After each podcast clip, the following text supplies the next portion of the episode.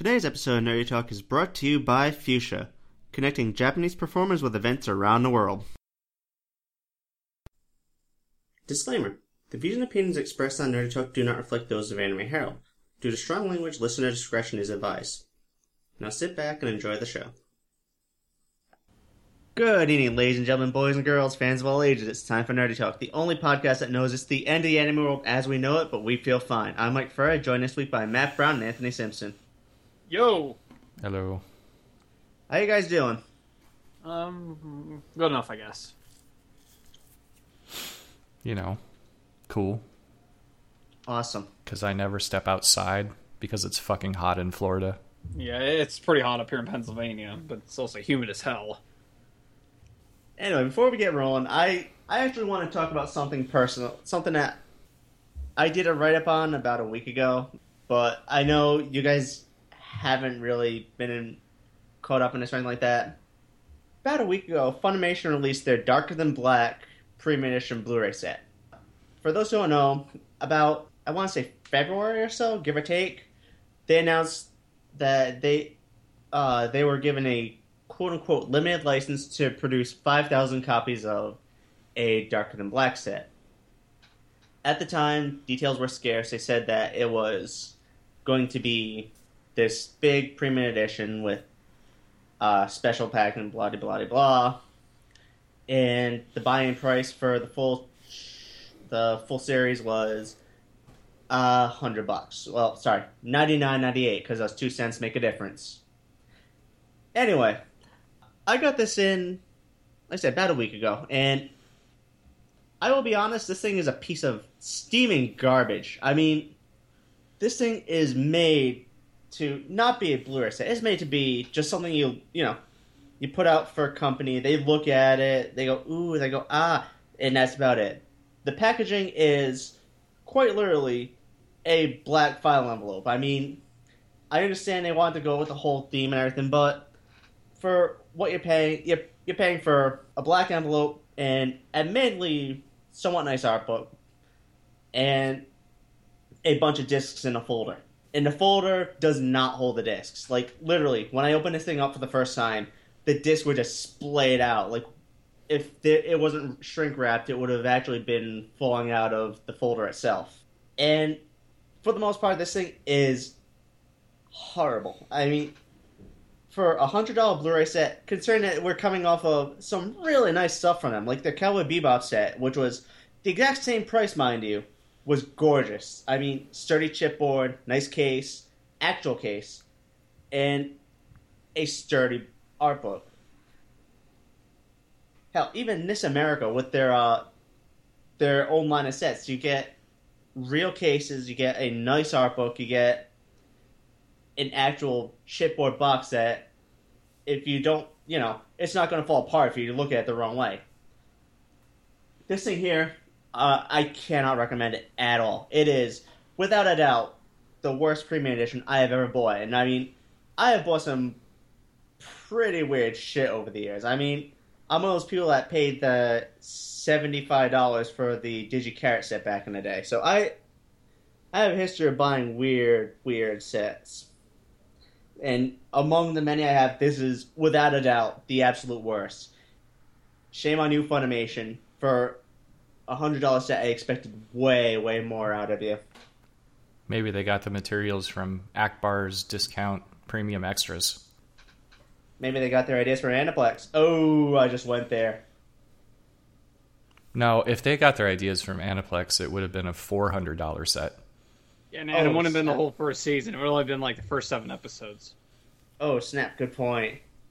Yeah, uh, I don't know. Four hundred dollars seems light. It might have been more.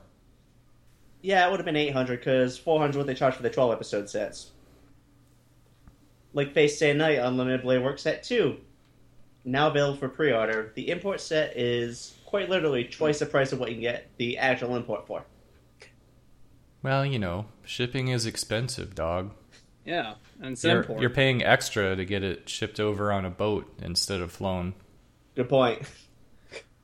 so it'll it'll actually arrive three months later than it could have because it's on a boat. It's got Yeah, its but- flippy floppies and its swim trunks. It's Yeah, hanging but- out. But you get that nice little translation booklet. That 24 page booklet totally makes up for the extra 200 bucks. Yeah, and sometimes has spelling mistakes. Exactly. Oh, That's the, the fun of it. the people writing the translation book are on the boat too. But you know, they gotta split their time between sunbathing on the deck and getting hammered. Country get, translation gets so much easier when you've had a few stiff drinks. I feel like you didn't give your rant that all. Your uh, give that rant your all, Mike. All right, you want to know what? You want to know my real feelings? This thing is absolute shit. I mean, I have gotten shit from the dollar store that's built more durably than this thing. I am. I swear to fucking god. I mean, this thing is absolutely hmm. garbage. Whoa there. didn't, didn't tell you to blow your top. hey, you want me to go? You want me on eleven? You get me at eleven. but yeah, I mean, seriously, the it's it kills me because the Blu-rays themselves are really nice. The video quality is fantastic. The audio is redone well. The extras on the disc are surprisingly nice and well laid out. It's just this presentation is awful. The overall build quality is shit, and I mean, how the hell do you make a folder where you're almost ripping art cards to pull them out of a folder? How the hell does that happen? A folder that's made to hold paper items. Almost, you literally have to almost rip the paper items to pull the paper items out. I honestly don't get it. So, yeah, anyone out there, this thing is absolute crap. If you really need to have it, make sure you have a few spare Blu-ray cases available because no matter what, you're going to ruin this set if you take if you open it more than twice. And if that's the case, if that's not the case, the whole fact that disc jostle around freely, mind you, there's no restraint holding the damn disc there at all, is going to destroy your Blu-rays. So, regardless of how it looks, you're kind of fucked without a couple of Blu-ray cases. Of course, you're talking to people who've already downloaded the rips anyway. Shh. Funimation doesn't have to know that. No, skin. Oh man. You just you just made it easier for them. Shame on you. Well, shame on Funimation for making a bad product. I paid a hundred bucks for this goddamn thing. I don't feel like I, I don't feel like I should have half that. I mean, at least in a hundred dollar set, I expect to get a real goddamn, a real goddamn Blu-ray case, or something that will actually hold the Blu-rays in place. Not a, a fucking file folder with a couple of, of Blu-ray size holes cut into it. I mean, it seemed like a good idea. It just maybe I don't know. It seemed like maybe the execution could have been better. I- I mean, the idea wasn't bad. I mean, I appreciate what they were trying to go for, but at the same time, they really skimped out on the material quality. I mean, it would have worked a lot better if, say, instead of just a literal paper file folder here, sorry, cardstock, it's a little bit thicker than paper. Right.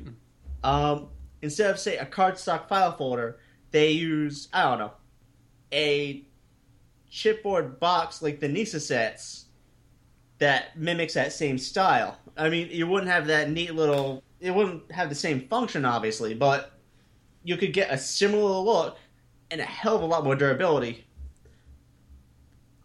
out of the exact same thing. Same thing with the file folders. I mean, I'd honestly rather that they just put in a couple of Blu-ray cases in there with the actual discs, so I don't have to worry about this thing just falling apart in my hands in a year. You know, I was thinking since I had to get permission from Aniplex to do this as a print one, I wonder if this decision for this came from if this was something they just decided on their own, or if this was something that came from Aniplex. I wonder. Well, if it came from Aniplex, then I swear to God, it had to be.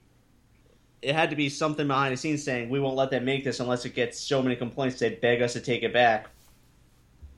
I mean, I know they had to get permission to do a limited print run. I mean, this wasn't just something like, oh, the other like other shows they license. Like, oh hey, we can you know do this because it, it, you know it's an Aniplex show, and now of course you know now they have a U.S. subsidiary, and Right. right. So I don't know if again if that was, you know, if this was on their part something they thought was a good idea, or if this was something again that they were basically told by Aniplex, and I mean by Aniplex, Aniplex of Japan, not Aniplex of America. That yeah, you got to do it this way. That would be a lovely conspiracy, wouldn't it? It would. Uh, that would just be too convenient. But I mean, this just really seems like a great. It seemed like a good idea at the time, and we just completely fucked it. We completely fucked the dog on it. Poor pooches, always getting screwed. Definitely. I mean, and it really kills me because the actual video quality on the discs is wonderful. It really is. The actual Blu-ray part of the Blu-ray set is fantastic. I have no complaints there. It's just the rest of it. Well, I will give them credit though that if people do have scratch lists, they are at least giving them replacements. I'll, I'll at least give credit there that they're at least doing that much. That is true. It just at the same time they shouldn't have made a product where it could get scratched in the first place. I mean, I'm I'm guaranteeing there's got to be at least a a, t- a 15 to 20 percent scratch rate on these things.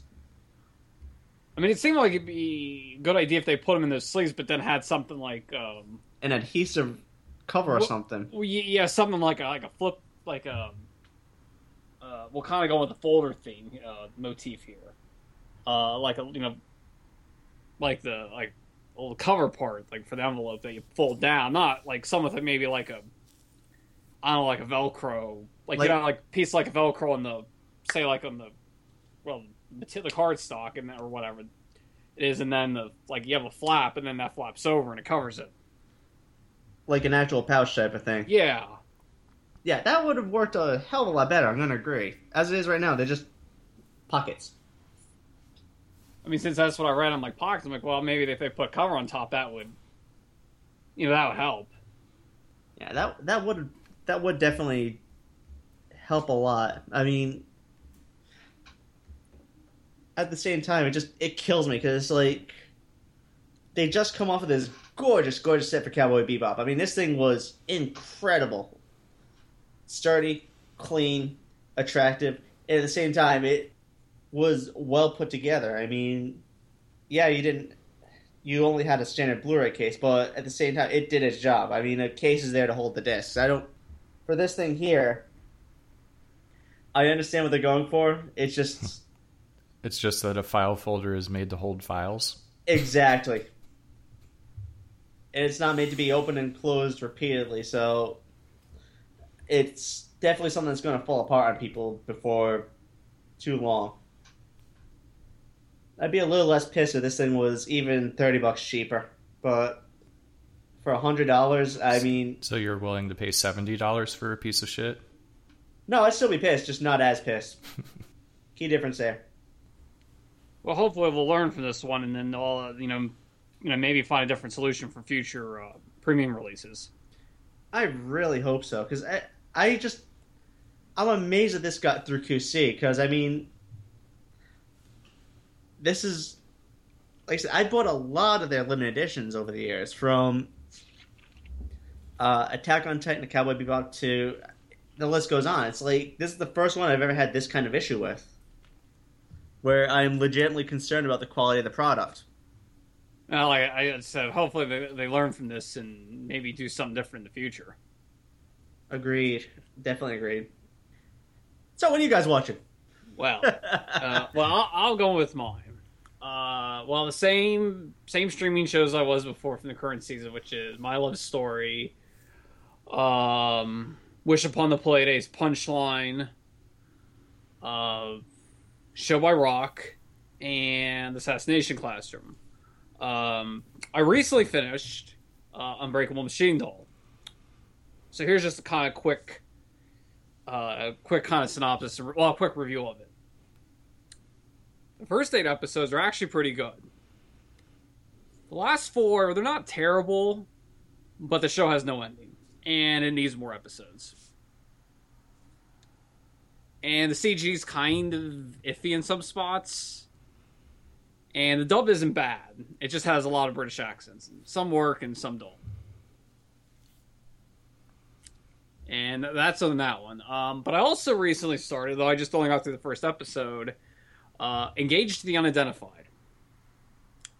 Uh, I don't know why. I guess it was just something my some of my backlog, and I just wanted to give it a shot. And I like the first episode so far. It looks really nice, quality wise, at least from what I've seen. Uh, I haven't really got any farther in it, but uh, yeah, that, that's all I'm watching. So, what are you guys watching?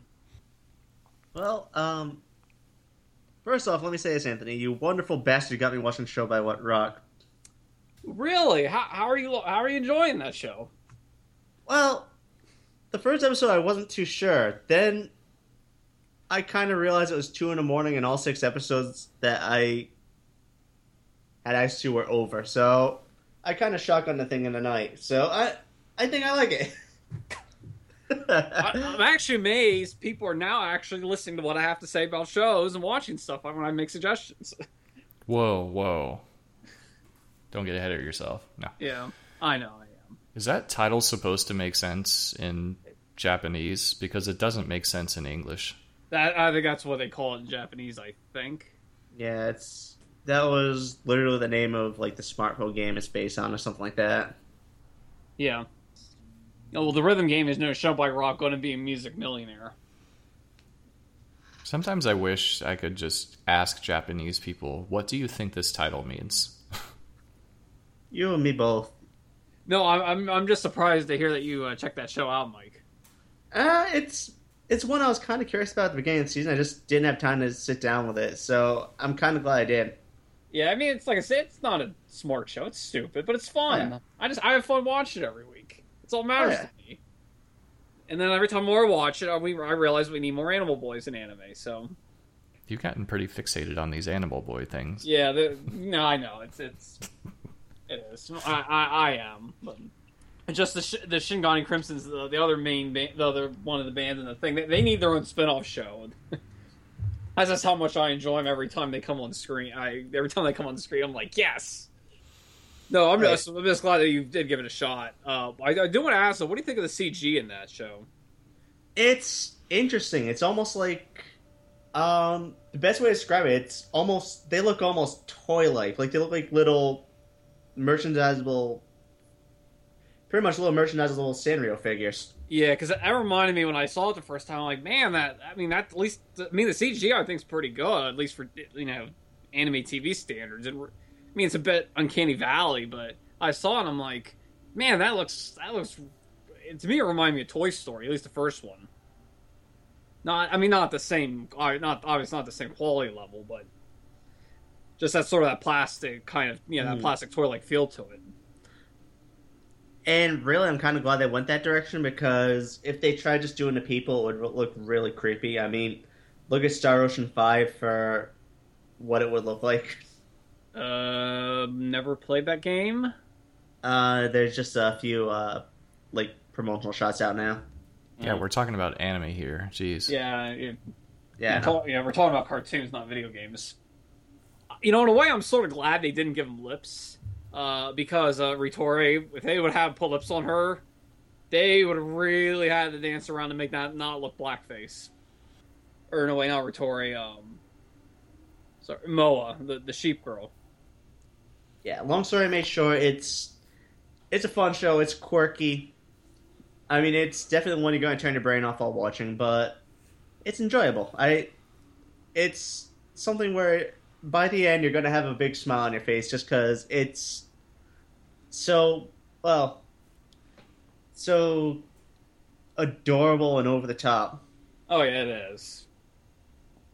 And I agree with you that they need a Shingan Crimson spin-off, but particularly I'd love to see the daily goings on of Rom, who has that the salaryman job. Yeah, Rom and Um, like, yeah, but he he needs more um into that Fox dude. Definitely. Yeah, but yeah, Rom. Yeah, definitely. Yeah, I love to see Rom and Uh, one of his with his daily yeah, daily lives of him being a salaryman. Yeah, definitely. Well, well, uh, well, they did have an episode where he did show up dressed as he does for work, or dressed up his day job, which was interesting. Yeah, I, I actually, I I cracked up on that part when they were going to the beach or something like that, and they found Oh, the hunter. Other than that, um, aside from the usuals, uh, I did get through Puchimas, which uh, the less said, the better, because anything I say is going to turn into a very angry rant at this point. And we already Yep. have one of those.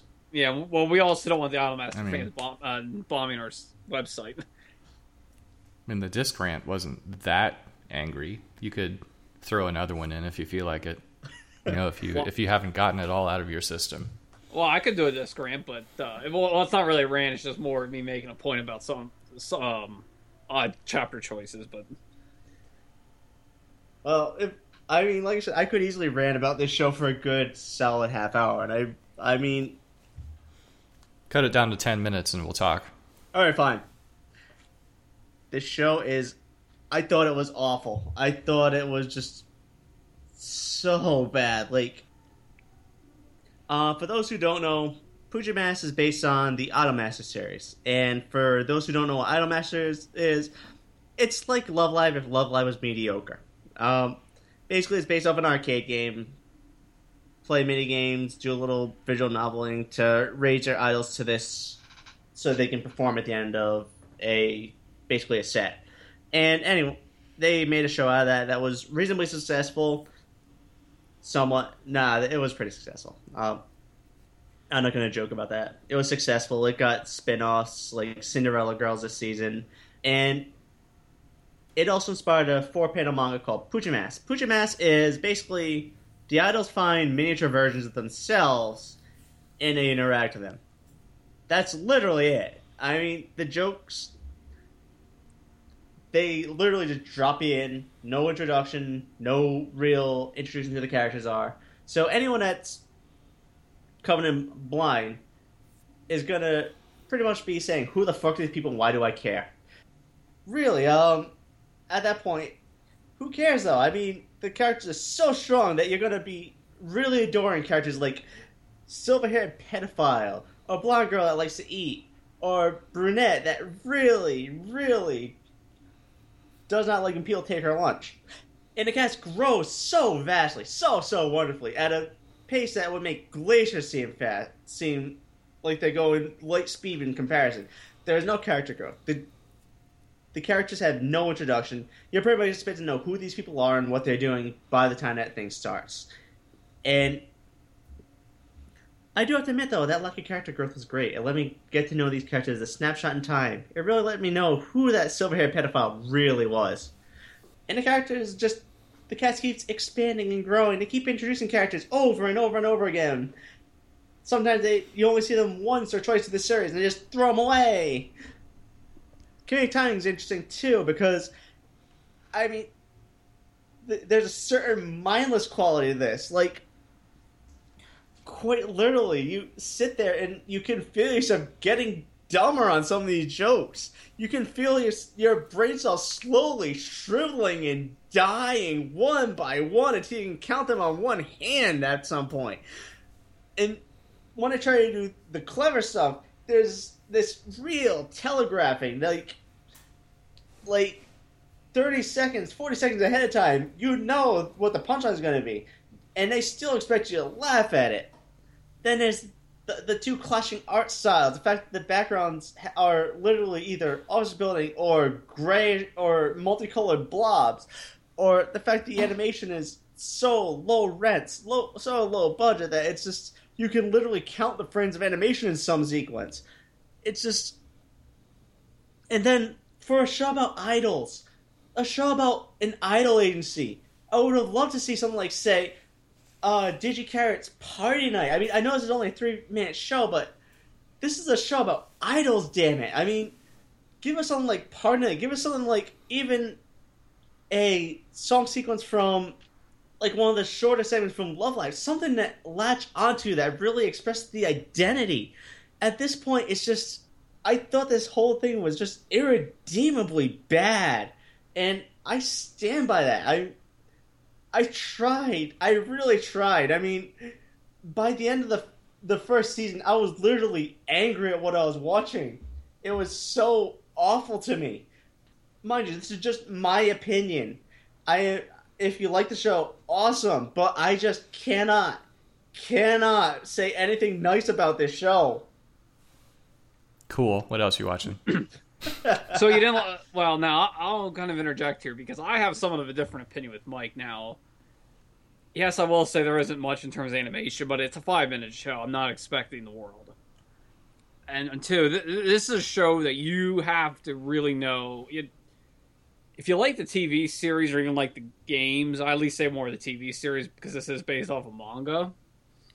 That your enjoyment of this show is really going to be depending on if you know anything about the franchise. Like if I just showed this to someone going in with nothing, I, I guarantee they'd probably hate it or they won't like it because they won't get it. But that's the thing. I have two of the games. I imported Idolmaster and um uh in uh Live for You. And I really just it was like a brick wall to me. Eh, you know, I mean, they each their own. I mean, I'm not. Yeah. I mean, I mean, those those short shows are hard to. Yeah. I mean, they're hard because you have so limited time to just, you know, especially with comedy and these type of shows, you have just such a limited amount of time to set up the joke and. And obviously, it's also based on a four Coleman novel or manga, and I'm assuming that they're it's pretty close to the source material. I mean, in terms of adapting the source material, I've never read them. All. I never read it. I'm never going to. Um, I mean, I found it funny. I mean, and I liked it, but uh, I mean, again, I, I could see where somebody wouldn't like it. Man, hearing you defend a short form show, I think the world may be ending. Well, I, I mean, I don't hate short form shows. It's just there hasn't been a bunch of ones I liked, and two, I find it they're easy. They're best suited for marathon watching, not week to week. Because I only actually just watched Puchimas this year. It wasn't that long ago that I actually watched the first season. Um, because I watched Idolmaster for the first time this year. I think I, that was about the beginning of the year. I got that done, and then I said, well, I need something else to watch. So I watched the first season. I have actually both, well, both DVDs. They came in the mail not that long ago, so I haven't watched. I haven't watched all the second season. I think I just watched the first few episodes, so I can't say about the quality of the second season. Um, but I, I will say that it is a very acquired taste. I mean, and I don't think there's going to be any middle ground with this show. It's it's either you're going to like it or you're not going to like it. That seems to be the case. I mean, there I like I said, it this is just my opinion on it. Yeah. because I understand I'm probably inviting my house to be firebombed at this point, but um, it's just it it wasn't for me at all. I, I just didn't care for it. I mean, that's fine. I mean, I I haven't got firebombed for saying I dropped Kill la Kill after two episodes and don't, don't want to go back to it. So I think you'll be okay, Mike. Good point. Or getting firebombed for my opinions on SAO, but we're um, not we're not going to go there on that.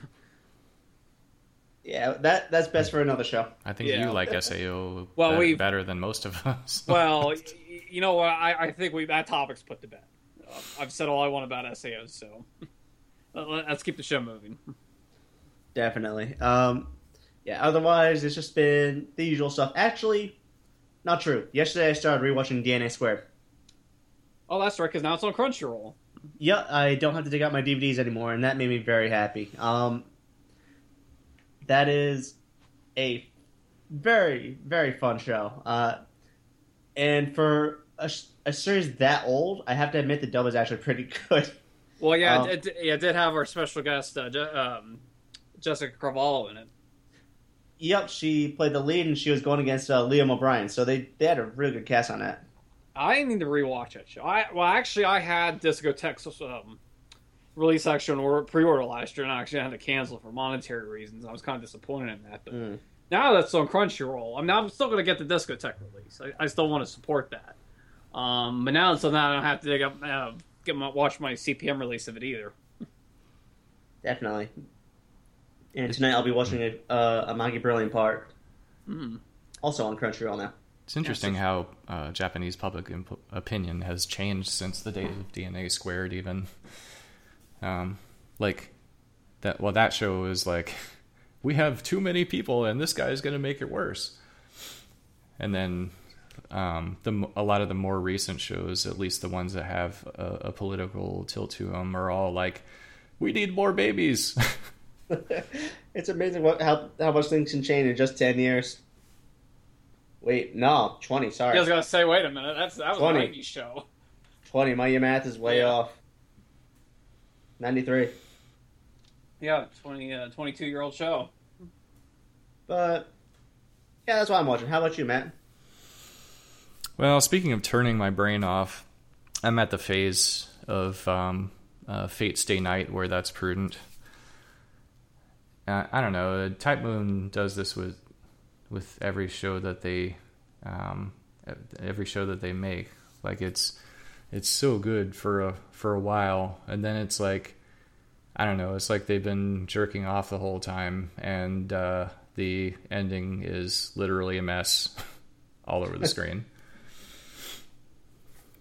So, this is the point in time at Fate Stay Night where that's going to happen. I can see it coming. No pun intended.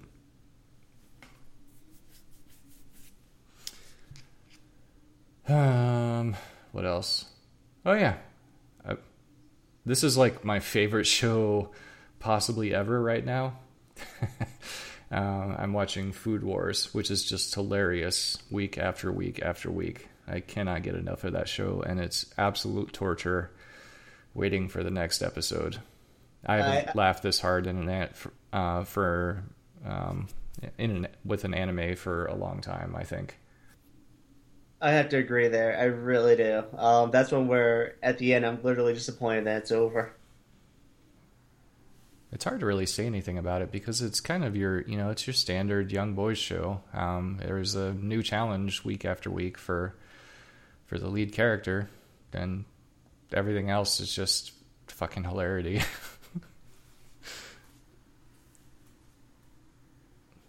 yeah, definitely liking that show. I'm not really keeping up with much of anything else. Oh, um, I can't understand what my husband is saying. I keep watching that. It's fun. And every once in a while, they sort of get a little deep, um, but it's usually there's usually enough humor in every episode to to keep it light. I don't know. That's pretty much it for me. I, it's a very light season for me. I'm not able to watch as much as I normally do.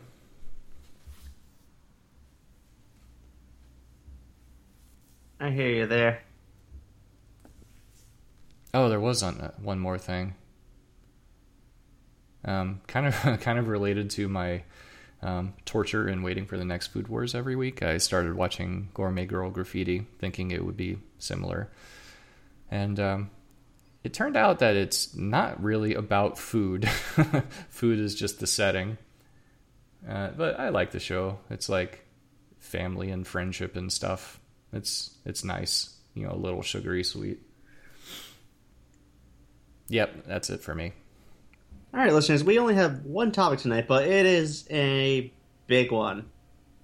Hideaki Anno, the man behind Evangelion, the founder of Studio Khara, basically a guy whose resume is as long and prominent as one could ever imagine. If you don't know him, you've either been living under a rock for 20 years or, well, it's hard to say what else that said, he has a rec- he is known for being a bit outspoken. I mean, this is a guy who famously had a fight with uh, Kare Kano creator Masami Tsuda because of control direction of the show to the point where he actually quit Gainax. I mean, this is a guy where he is very outspoken. He will tell people what he thinks whenever he thinks. And that said, in a recent interview with uh, Russia's RIA Novosti, I'm not sure if I pronounced that right. I do apologize, Russian listeners, if that if I butchered that. I was surprised to find out they have newspapers. Naughty American, you're on Putin's watch list now. Well, all Putin can do is watch lots of things right now while his currency plummets. Point taken. Anyway, during this interview, he delivered a prediction for the anime industry as a whole. Basically, he said that the industry we know in love at this point, well, mostly no, its days are numbered. In the next five to twenty years, it's it's going to be Gonski. To quote, Japanese animation is in decline. However, the decline and death are inevitable. After it does collapse, there will probably be a new resurgence. And he goes on saying that the real question is going to be whether people want to wait for this return to form or whether they change or focus their attention elsewhere. Of course, the anime industry is never going to die off entirely. There's far too much talent, far too many uh, outlets that are available at this point that there's always going to be at least some form of Japanese animation. And Anno said, I don't think animation will vanish, but perhaps there might not be the conditions that have existed up until now that have led to the creation of interesting films. Specifically, Anno said that the fall of anime is going to be accompanied by the rise of other countries' animation, in particular Taiwan. This is mostly due to the, the dwindling number of Japanese animators and a generally declining population causing a contraction in the industry. And because of that, Japan won't be the center of the animation world anymore. Maybe the fact that animators could make more money picking fruit for some wealthy plantation owner than they do making animation has a little bit to do with it. Oh, I was actually just going to get that. In recent months, we've seen a few reports arise saying that the average animator's wages started around 120 yen or 97 cents an hour, with incomes averaging to about 1.1 million yen or $8,000 a year a year with uh, 12 to 16 hour days being the norm and 6 day weeks being, you know, expected in many cases. I mean, you're literally better off just saying screw it and becoming a NEET. That's true. You probably could make more money freeloading off of the government than you could in animation. Exactly. At least the government has an interest in keeping you alive. Yeah, I have to agree with Matt on that one. I don't know. There's so many things in Anno's statements because he's well, he's old guard, right? He Right. he trained as an animator in Japan, and he worked his way up the ladder, and um, you know was instrumental in starting a at least for a time very successful company. Um, and now he's just sort of um, I hate to put it this way, but he's he's not trying. Okay, I was about to say he's trying to stay relevant, but I think he's he's trying to keep growing as an artist, and he's seeing like this wall where um, you know it's it's hard to it's hard to find help. Um, people aren't really interested in animation that pushes boundaries, and that's almost entirely what he's doing right now. I think um, you know your your article mentions Miyazaki saying similar things, and I feel like the sentiment is is the same in the sense that um, you know Miyazaki made feature films and they were internationally renowned, but um, you know your basic bread and butter in Japanese animation is manga adaptations for television. Definitely. I, the original stuff is nowadays just it's a rarity. It just it's almost unheard of most of the time. Like out of the past couple years, the original stuff has just been You're absolutely right. Um the original animation nowadays is quite literally the exception to a gross rule. And for every title, like say Shirobako, there's at least 30 to 40 light novel adaptations every single season. And at the same time, while it's your bread and butter, it's also a big creative wall because it, as we saw, funny enough, in Shirobako, um, even though it was stylized, there had to be some frustration with dealing with a laser at some point in there. Yeah, I think in in a lot of ways, Shirobako seems like a love letter to Hideaki Anno. even even up to the uh, um, you know the the comic uh, you know e- even up to the point where the director like busts into uh, to the publishing house to uh, get an um, unannounced meeting with the mangaka. I don't know. It seems, seems like, um, and there were other things, but just it's like uh, there was a lot of that show that that was like, you know, we we know your pain, and we, um, you know, that sort of thing. Fully agreed. Fully agreed. also had Hideaki Anno himself as a caricature. Yeah. Yeah, like they started off by making fun of him, but then um, there were there was another episode or two where it was actually very respectful. Exactly. I don't know. Um, I'm interested in what Khara's up to. I, I, think I feel like these shorts that are um, that he's making, or that the studio is making, is uh, you know they're they're exploring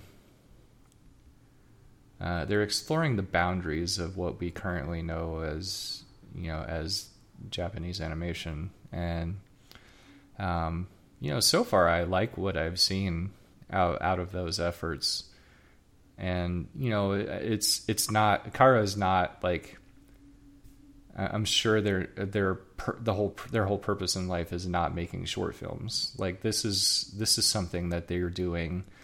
Um, basically riding off the coattails of uh, of Evangelion movies and whatever else that just keeps printing money. But they're looking for a way to to to move the art forward. I think. I mean, which is never a bad thing. I mean, there's nothing wrong with trying to you know evolve, uh, evolve the medium to you know the future. I mean, that, that's nothing wrong with that. I, I mean, I sort of get what he's saying. I, you know, I wouldn't mind more original shows. Um, but there, there's also other things we got to take into consideration. Is I mean, the Japanese economy still isn't. Well, that's I think the big one is that their economy still, you know, isn't all that great. So, you, know, you're going to look at it. go, okay, can we take a big financial risk with an original show, or you know, safe bet with an adaptation, which again could still bomb and plenty have Um, because and the other thing too is you know an adaptation might sell badly disc sales, but it might still be considered a success if it say uh, bumps up the show the source material like uh, Chia Ferrara. I think I'm butchering that name. That first oh. season sold badly. The card There's, show, Chihaya yeah, Furu, yeah, Chihaya something Furu. like that. Yeah, I mean the the first season sold badly, but it had like a huge boost to the light the the source material, which I think was a light novel or a manga, I forget, and that's why I got a second season. Um, but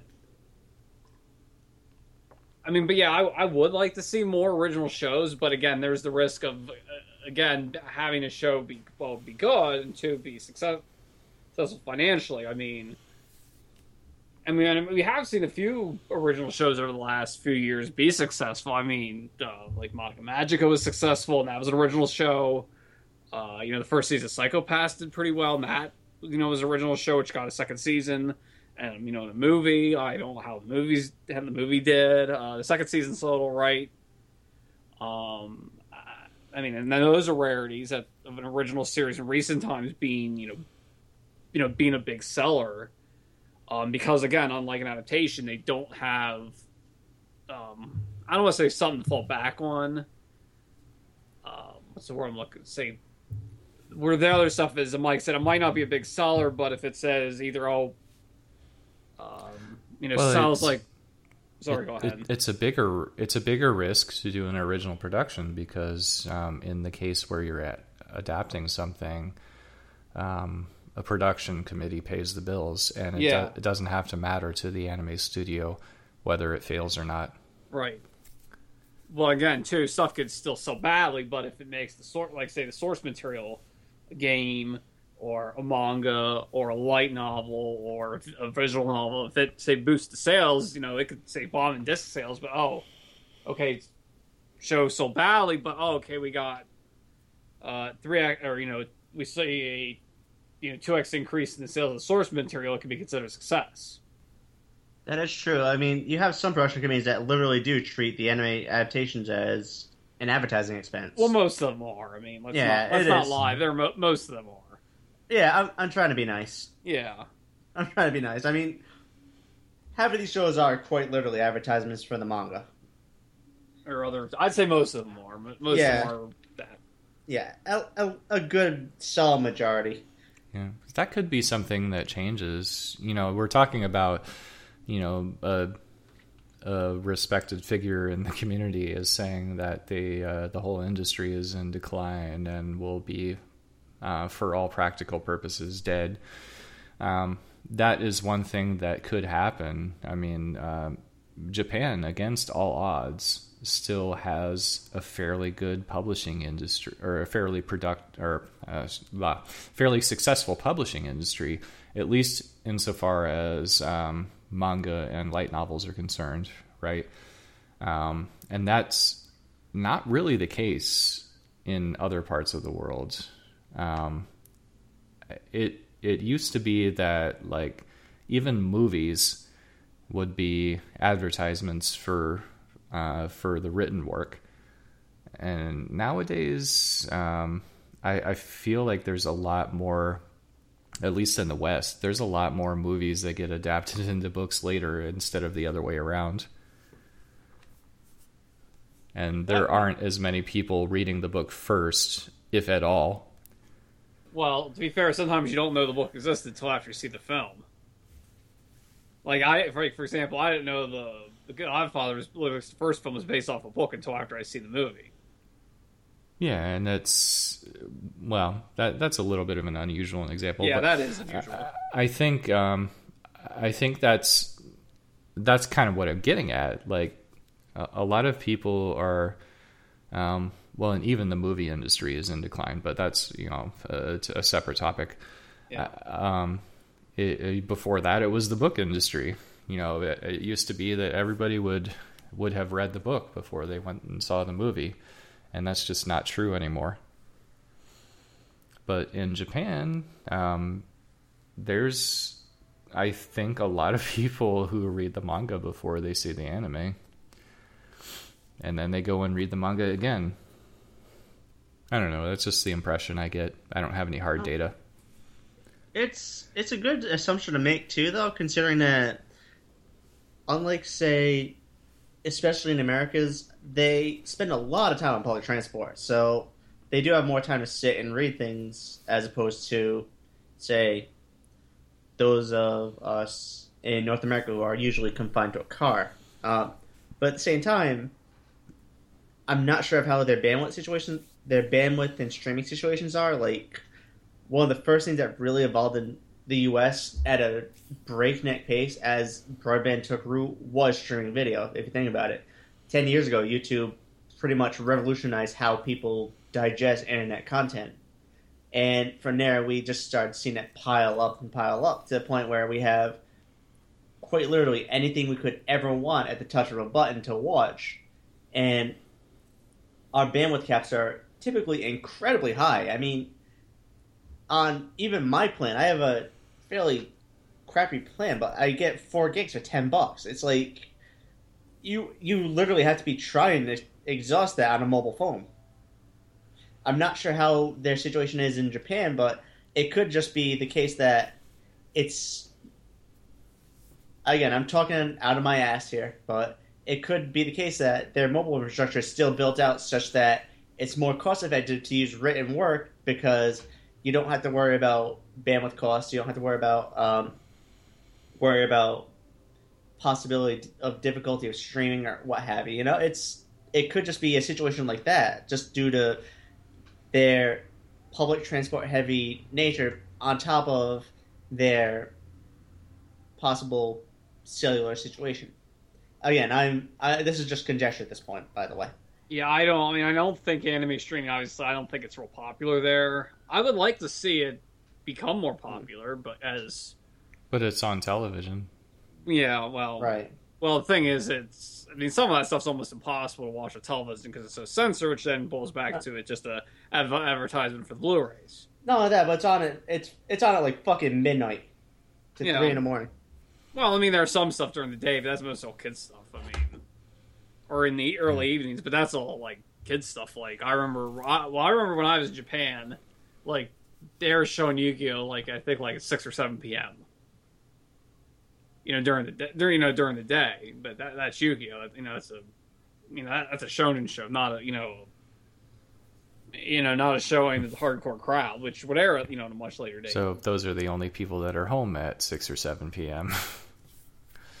you know, due to the aforementioned um, fact that Japanese people are at work at literally all hours of the day and half the night. yeah, true. And That might be part of why anime has so much trouble finding an audience. Is that the, um, you know, to use it well to I don't mean to resort to a stereotype, but the hikikomori NEETs are the people that you can rely on to be at home and watching television Right. at pretty much any time. Whereas everyone else is at work for an absurdly long time. yeah, and like I was saying earlier, typically your average anime broadcast, like the stuff that we know, like we will watch typically.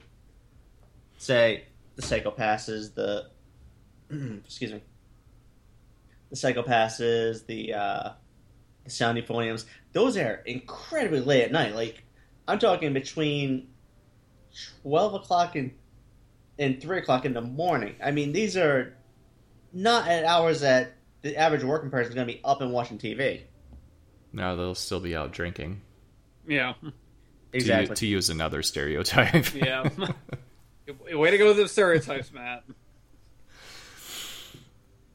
But no, I mean, I, I, I feel like you know if you're if you're looking for an audience in Japan, it's it's hard to find one. Period. That isn't you know people who are for whatever reason home all day. You got a point there. But I don't know. I I, I think I'm not sure if we actually address the um, the real reason, at least in my opinion, why he's doing this. Uh, Anno knows what he's doing. He every once in a while he just pops his head up and says something controversial, and everybody talks about it for a really long time. and his studio makes the news, and everything is gravy. Investors are happy. Uh, the guy, the guy knows how to market. Market, I-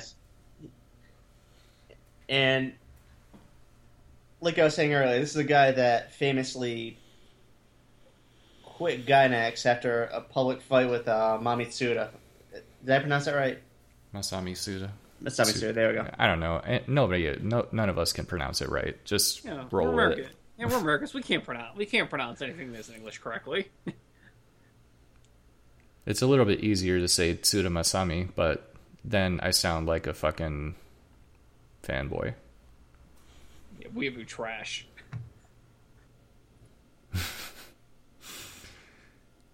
Yeah, something, something. I want to make her my waifu. I think the TLDR is that I like what Khara is doing, and I wish it were more accessible, and they need to do more, or something. I don't think I've seen any of their work. Yeah, I'm looking at the article Mike wrote. Um, I saw that hill climb girl, which is it's a nice little, uh, nice little animation. Okay, because I haven't seen that. I don't know. It was. I didn't download it, so it must have been streaming from somewhere. Like this stuff is out there. It's just if you're not a Japanese speaker, it's unlikely that you'll find it. Well, well, through legal means.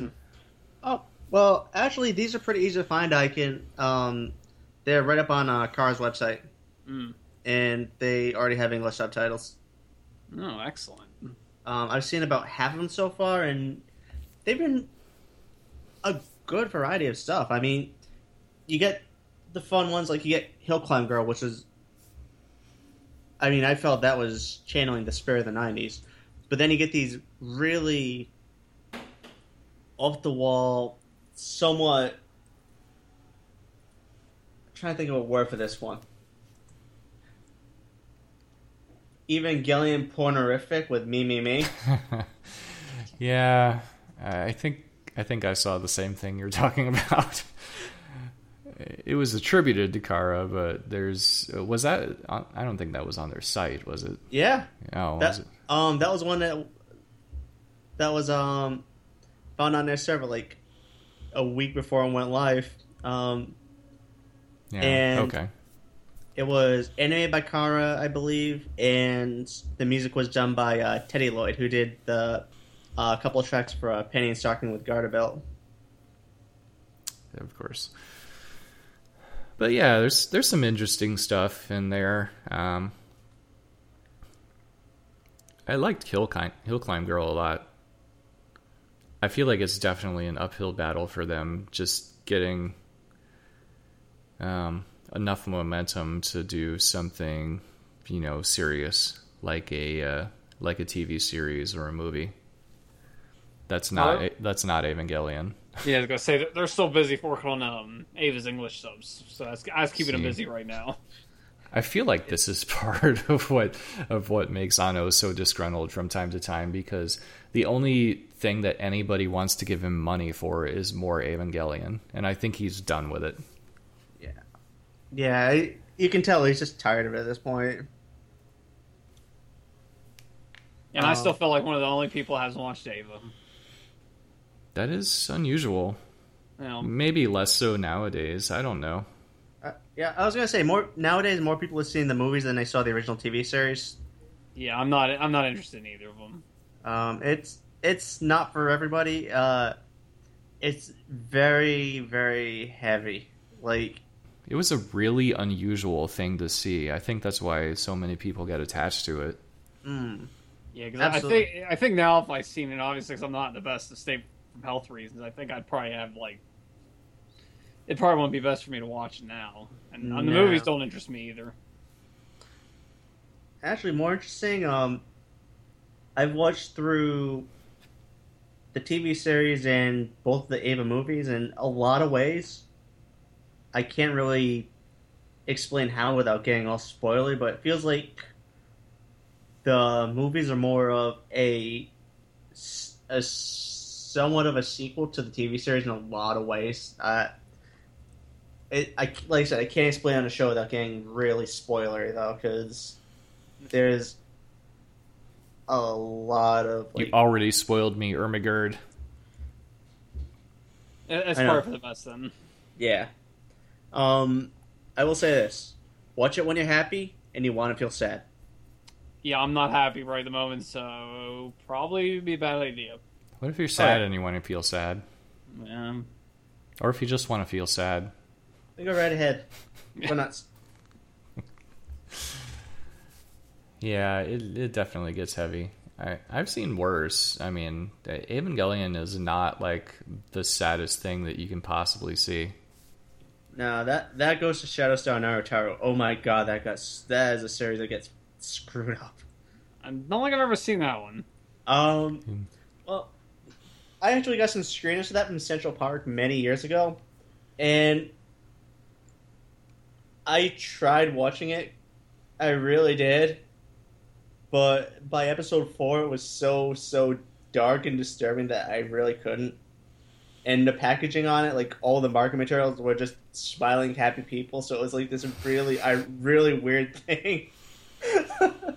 um, like it gets dark as hell. I mean, this is one of those shows where it starts off everyone's normal, and then within by the end of the second half of the series, by the end of the first half of the series, half of the people are dead in like these most horrific ways possible. Sweet. So did so did Tomino like secretly um, come in and like direct this? It really feels like it at points. It just depends on the manner of death, I guess. I don't know. I think Tomino just has a, a fucking countdown. it's like Well, I, I it doesn't told him when really matter depressed. how they die as long as they die. Well, that's only when he's depressed. yeah.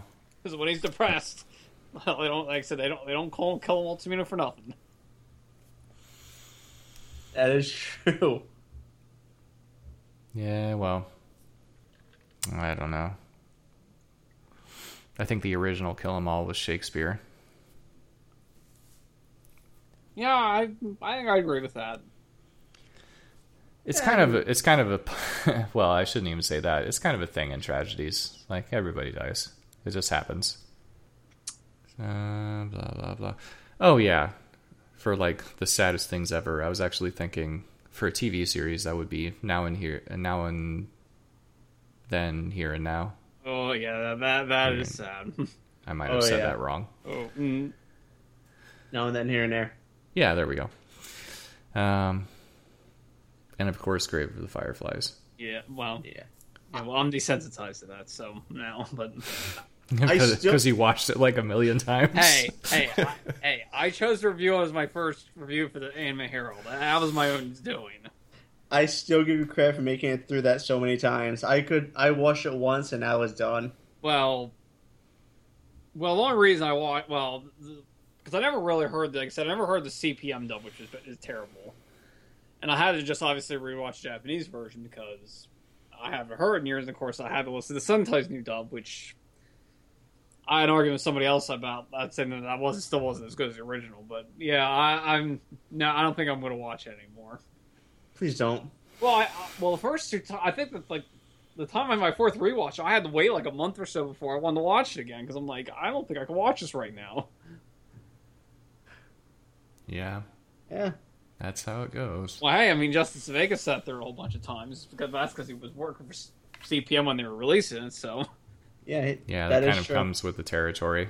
yeah, now now he just like think, like I don't know if he like laughs at it or is like immune to it now or something.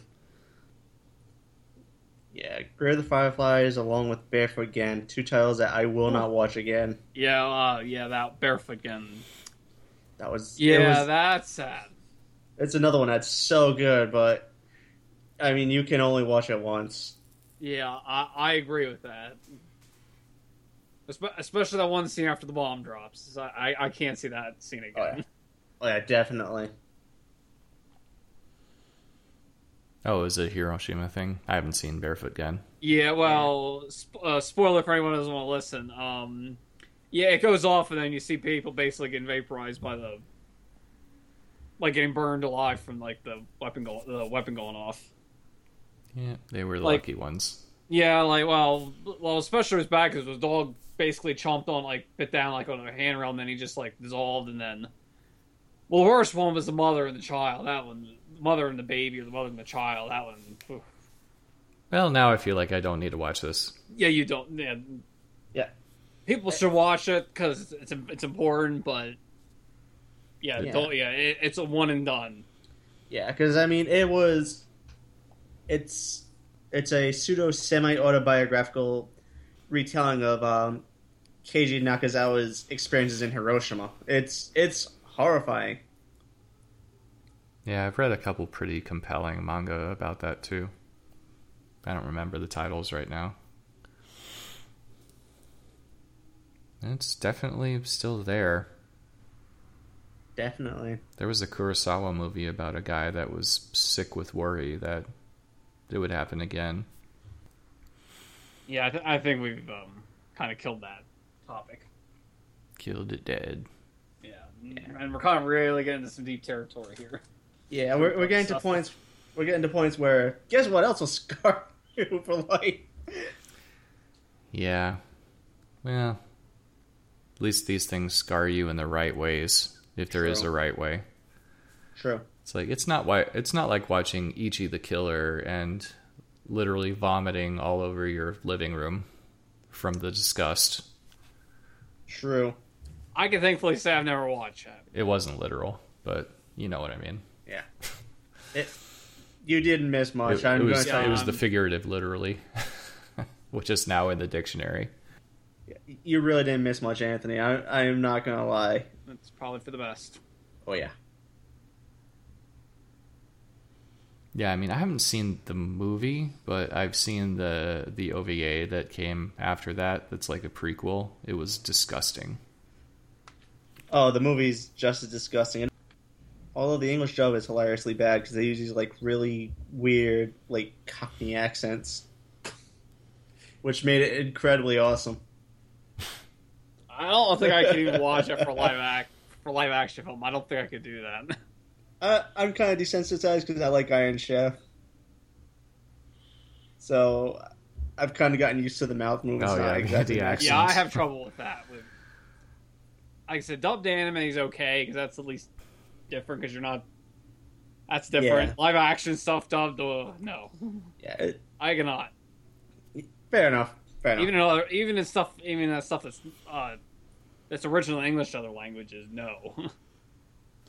it, it's well, it's awkward because at least in English, I know what somebody sounds like, and then you hear them, it's like, yeah, like like watch a Jim Carrey movie, and then I think it was, oh, I know what it was because when I was coming back from Japan, flying back, or maybe I was flying to Japan, and they had the Majestic on, and then switching it over to Japanese, I'm just like, that was just awkward.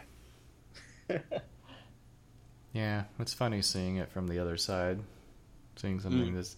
I, I watched some stupid Bill Paxton movie with.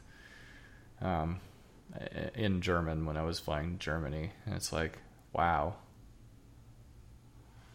Or that's what dubbing's really like. Yeah, or or seeing like American television be dubbed, or at least Yeah. live action stuff, like because like I watch like now when I get like the Simpsons DVDs, they used to. I don't know if they still do it with. um They used to have it where they'd have like an episode would have like multiple, like they call it four language episodes, which it was like the English, it was the our episode, but they have it dubbed in like say another language, Hmm. which is uh, that's kind of even awkward too to an extent. Like watching the like you're watching the Simpsons and you hear like Homer Simpson talking in Japanese, and that's kind of even that's kind of awkward to an extent. All right, everyone, that's our show. Thanks for joining us, and remember to rate and subscribe on iTunes and Stitcher. It really helps us out. Uh, until next time, this is Mike Ferrer signing off. This is Anthony Simpson. Sayonara, bye bye. This is Matt Brown, and I'm starting a pool on when the end of the anime world is going to be. So, you know, tweet me if you want in. Well, hey, fi- uh, on this says five to twenty years, so I pick sometime between then. Calendar's wide open, folks. Till next time, have a great night.